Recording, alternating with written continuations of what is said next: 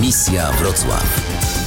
Przed mikrofonem Piotr Kaszuwara. Witam w kolejny czwartkowy wieczór w Misji Wrocław, w audycji, w której spotykamy się z obcokrajowcami, którzy kiedyś przyjechali do Wrocławia całkiem niedawno, albo już całkiem dawno i robią tutaj wiele interesujących rzeczy po to, żeby wzbogacić również nasze społeczeństwo i wiedzę o ich krajach. E, dzisiaj gość specjalny, Anna Ursulenko. Tak już całkiem długo chyba mieszka Pani we Wrocławiu. Tak, we Wrocławiu bardzo długo, a w Polsce jeszcze dłużej. We Wrocławiu oczywiście wylądowałam w związku ze studiami. A co panią sprowadziło do Polski, do Wrocławia? Kiedy to było? E, do Polski mnie sprowadziła mama i było to jak zaczynam liczyć, to się przerażam bardzo dawno temu, ponieważ w roku 1991. No, no to jeszcze nie tak dawno. No tak, można, w historycznej perspektywie rzeczywiście nie wygląda to aż tak źle. I dlaczego mama zdecydowała się przyjechać do Wrocławia? Jak to było? Pamięta pani ten pierwszy dzień e, w Polsce? Najpierw nie wylądowaliśmy we Wrocławiu. Wcześniej też mama przyjechała do Polski w związku po prostu ze znalezieniem pracy tutaj. I przez kilka lat mieszkaliśmy w innym mieście, w Legnicy. No tak, tak. Oczywiście pierwsze wrażenia, one się wbijają w pamięć, e, ale też pamiętam swoje pierwsze wrażenia z Wrocławia, kiedy właśnie z Legnicy przyjeżdżałam do Wrocławia na jeden dzień. Byłam zafascynowana. Po prostu czułam, że to jest inne miasto. Od razu widziałam, jak oryginalni ludzie to wchodzą, jak ciekawe e, mają ubrania. To wydawało mi się, że Wrocław to jest inne, inne miasto I, i, i tak czułam, że chciałam się, że chciałabym się tutaj znaleźć. No i wreszcie po kilku latach się udało rzeczywiście. Czyli czuje się pani legniczanką? Nie, czuję się wrocławianką. Pomimo, że rzeczywiście jakby pierwsze moje wrażenia są związane z Legnicą w Polsce, to tym niemniej taki swój prawdziwy dom odnalazłam we Wrocławiu. A z jakiego miasta na, w Ukrainie pani pochodzi? Jakby mam kilka takich e, miejsc, z którymi czuję się związana, albo które są związane ze mną na Ukrainie. Urodziłam się w Mikołajowie. E, to jest takie duże miasto obwodowe na południu Ukrainy.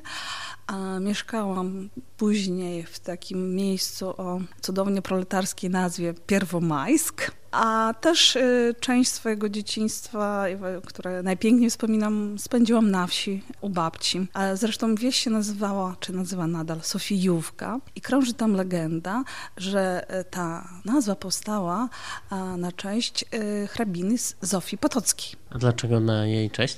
To, jest legenda, ponieważ rzeczywiście sprawdziłam, ta nazwa powstała o wiele później, a natomiast legenda jest następująca, że gdy lokalni mieszkańcy chcieli właśnie utworzyć jakąś osadę, to się udali do hrabiego Potockiego, który wówczas według legendy urzędował właśnie w Humaniu i on zezwolił na założenie osady i oni w wdzięczności e, za to nazwali osadę Sofijówka. No to ta Sofijówka, to co to za miejscowość? Co pani pamięta stamtąd? Jak ona wyglądała? Piękne miejsce oczywiście ze względu na moje emocje. No myślę, że być może jest to zupełnie typowa wieś ukraińska. Tym niemniej, tak żeby można było się chwalić przed cudzoziemcami, mogę powiedzieć, że jest tam taki kawałek, który się e, nazywamy taką swoją lokalną Szwajcarią, ponieważ jest tam kilka stawów, ale otoczonych takimi wzgórzami kamiennymi, głazami. I to jest taki e, bardzo charakterystyczny element w ogóle dla tego regionu. To są tak zwane granitowe pobudki górze, czyli to są takie piękne rzeczywiście widoki, zbocza, nie gór, ale pagórków, ale ułożonych z takich pięknych, ogromnych głazów. I między tymi głazami właśnie się znajdują albo rzeki, albo jeziorka, albo stawy. I, i to wygląda no właśnie, jak Szwajcaria. To po tylu latach spędzonych w Polsce, to już pewnie pani kilka wsi polskich odwiedziła i tak porównując wieś ukraińską z wsią polską, to jakie są różnice? No właśnie, zaskoczyło mnie w Polsce to, że wsie mogą być tak małe. tak, mhm. ponieważ przynajmniej praktyka mojego regionu polegała na tym, że wieś była spora miała własną szkołę, własne przedszkole, właśnie jakieś szkoły muzyczne, no przynajmniej tak właśnie było za czasów mojego dzieciństwa, także to było taka, takie mini miasteczko, można powiedzieć, z własną infrastrukturą kulturalną. Natomiast właśnie w Polsce mnie zaskoczyło, że wieś to może być kilka domów i taki mały właśnie hutorek, jakbyśmy powiedzieli na Ukrainie. Czyli rozumiem, nie ma takiej możliwości, żeby dzieci na przykład dojeżdżały do dużych miast do szkoły ze wsi na Ukrainie? Mm No ja myślę, że teraz to się pewnie zmienia, ale wówczas no to tak wyglądało, że no, wsie po prostu były duże. One były na tyle duże, że one po prostu budowały własne szkoły i to nie było jakby problemu ani z dowożeniem, ani z dochodzeniem, no, ponieważ no, jakoś ta społeczność właśnie te swoje potrzeby w ten sposób zadowalała. A mieszkała pani w takiej e, pięknej, zdobionej ukraińskiej chacie? Tak, z, z, no, może nie, nie w takiej jakby się pewnie wyłoniło w wyobraźni Polaka, tak? Który jest pod wpływem lektur e, romantycznych. To nie była taka chata mazanka, jak to się mówi na Ukrainie, tak? No, jakby no, normalny dom zbudowany z cegły, ale rzeczywiście jakby się zwracało uwagę na to, że dom musi mieć jakieś takie zdobienia, tak? Widzę takich chat coraz mniej, a coraz więcej domów budowanych na modłę europejską, tak zwane euroremonty nawet e, się odbywają. Mm, tak, tak, tak. No niestety, ale no, jest to zgodne z duchem czasu, tak? Trudno ludzi przekonać do tego, że warto e, zachowywać tradycje, czy, czy być wiernym tradycjom, no skoro jednak te wzory europejskie, czy takie wzory modernizacyjne są bardziej atrakcyjne. A jeżeli chodzi o hodowlę zwierząt na przykład, to też e, jest to popularne na Ukrainie, że każdy ma swoją kurę, krowę i tak dalej? To zdecydowanie e, tak. Przynajmniej na tych wsiach, które ja znam, to ludzie się starają posiadać własną gospodarkę, taką no mini oczywiście, tak, w tym sensie, że mogą gdzieś pracować, ale w domu się trzyma prosiaczki, krowy i tak dalej. No ale to też ja myślę, że to wymusza sytuacja ekonomiczna, bo no, no jest to sposób na ratowanie budżetu domowego. Wieczór z Radiem Wrocław. Anna Ursulenko jest naszym gościem prosto z Ukrainy. Jeżeli chodzi o to, czym pani się zajmuje we Wrocławiu, bo jak rozumiem, to Uniwersytet Wrocławski jest takim pierwszym miejscem, gdzie pani bywa na co dzień, a e, Dolnośląskie Centrum Kultury, w którym e, obecnie się znajdujemy, rozmawiamy, to już druga e, rzecz i nowa całkowicie. Sprowadził mnie ten Uniwersytet Wrocławski, który no właśnie nazywam swoim alma mater dumnie, ale też później stał się moje miejsce pracy, także rzeczywiście dla mnie Wrocław to też Uniwersytet Wrocławski. Skończyłam filologię słowiańską na Wydziale Filologicznym, tam też teraz pracuję. Co prawda zmieniałam trochę profil słowiański, bo studiowałam bohemistykę, język czeski. Przy okazji oczywiście tam zdobyłam dyplomy z języka rosyjskiego i ukraińskiego, no bo wówczas to było dla mnie takie oczywiste, że mogę, więc to zrobiłam.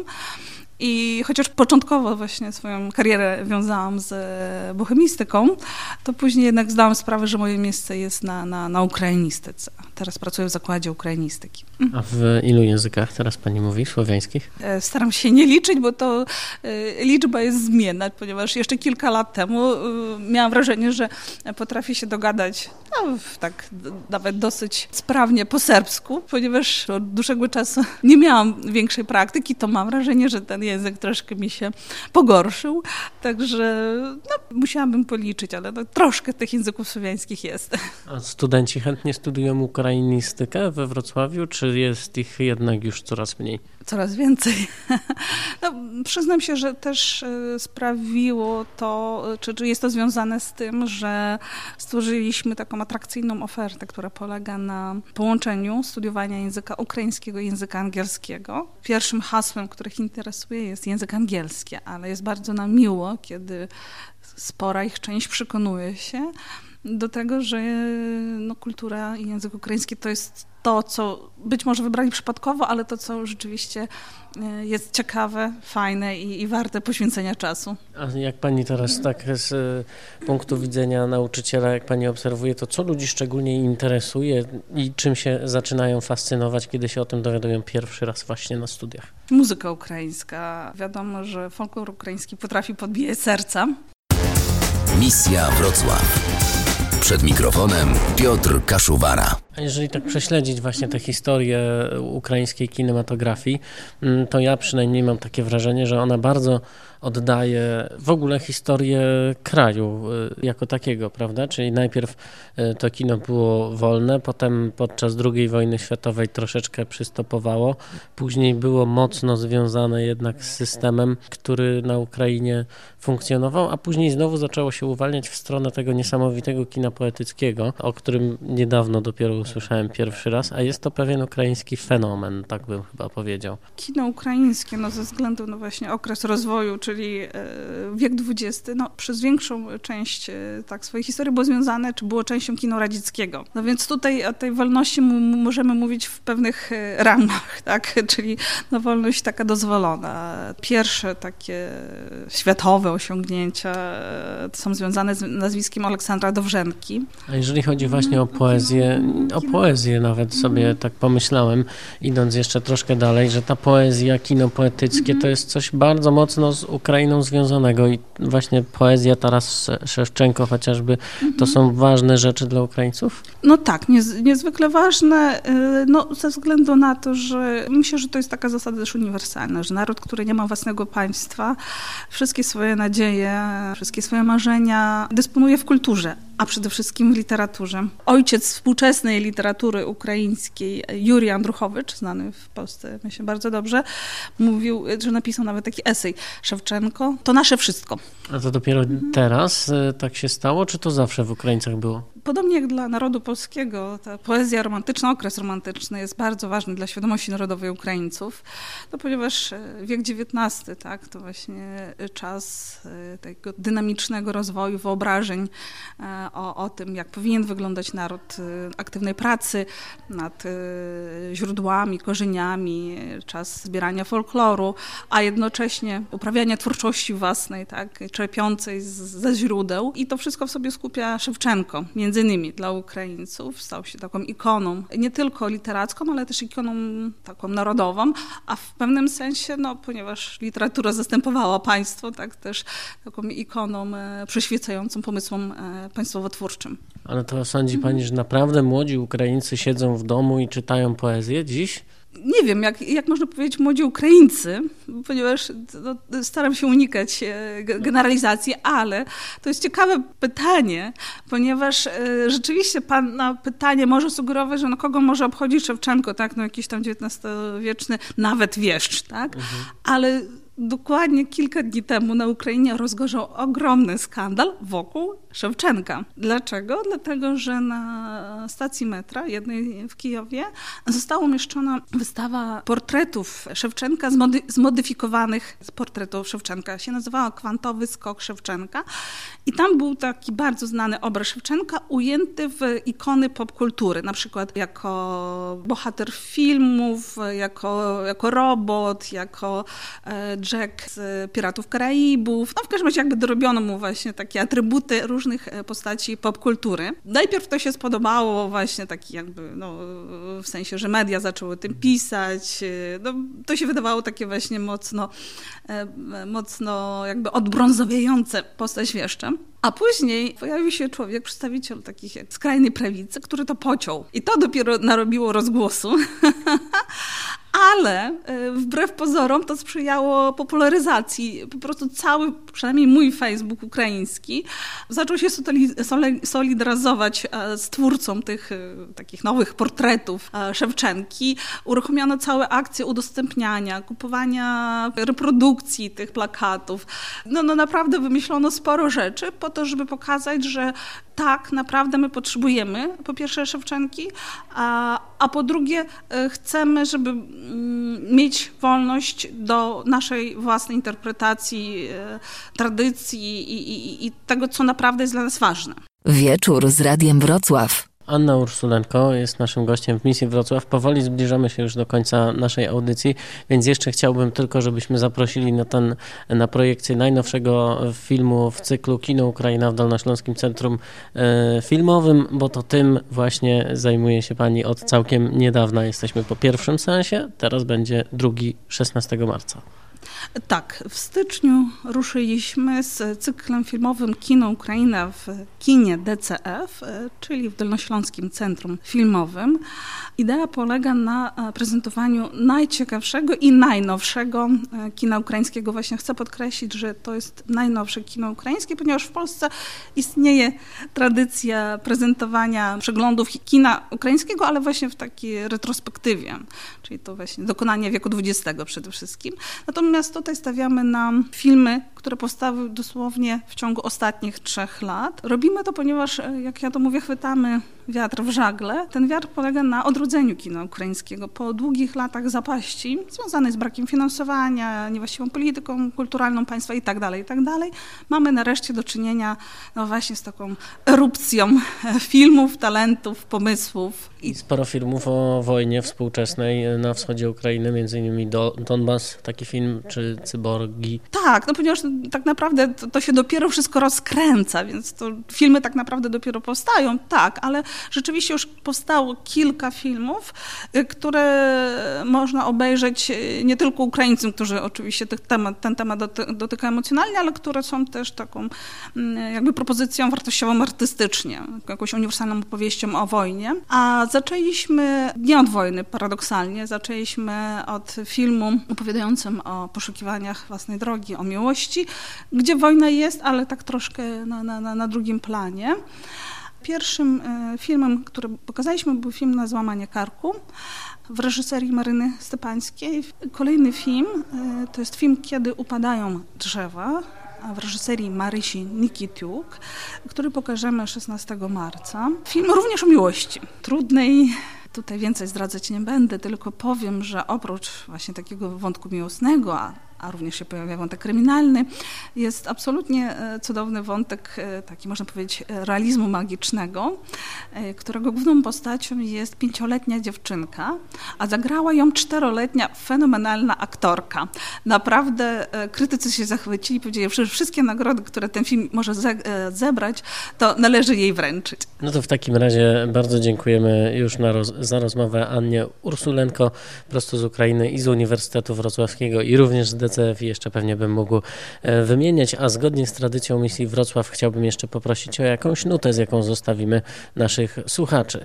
Bardzo chętnie bym zostawiła słuchaczy taką nutą, która pokazuje nowe oblicza znanego zespołu w, w, Polsce, mianowicie zespołu Piatnica.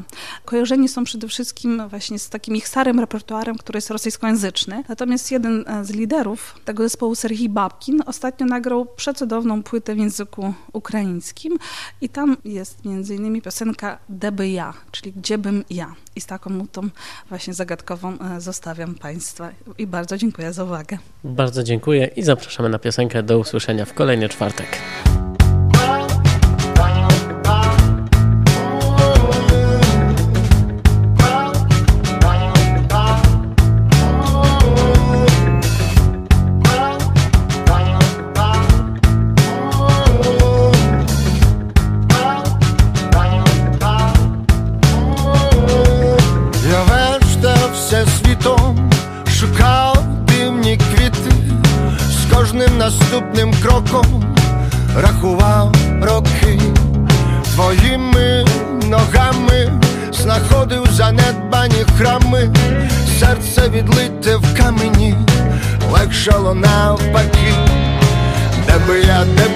Де би я, де би я не був, все про тебе нагадує, мов позаду йдеш, або дивишся на мене крізь світ, де би я, де би я,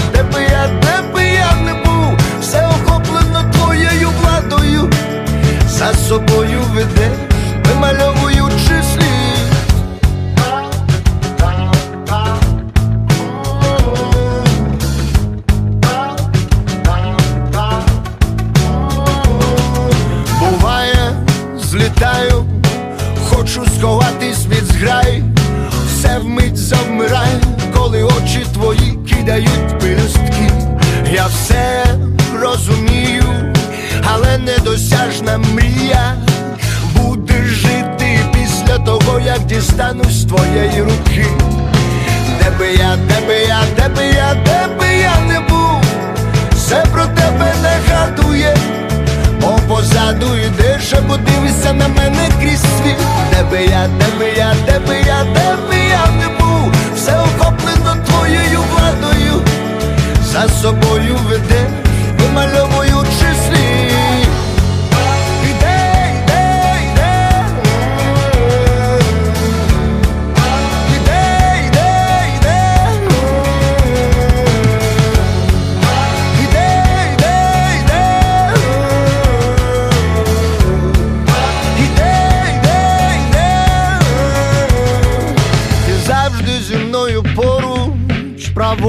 або ліворуч, в розмовах сторонніх людей. Я чую твої думки, проте донестями мусимо бавити себе почуттями, йдем по одному колу, наче стрімкі струмки. Де би я, де би я, де би я, де би я не був, все про тебе нагадує, мов позаду йдеш, або дивишся на мене крізь би я, де би я, де би я, де би я не був, все охоплено твоєю владою, за собою ведеш, вимальовую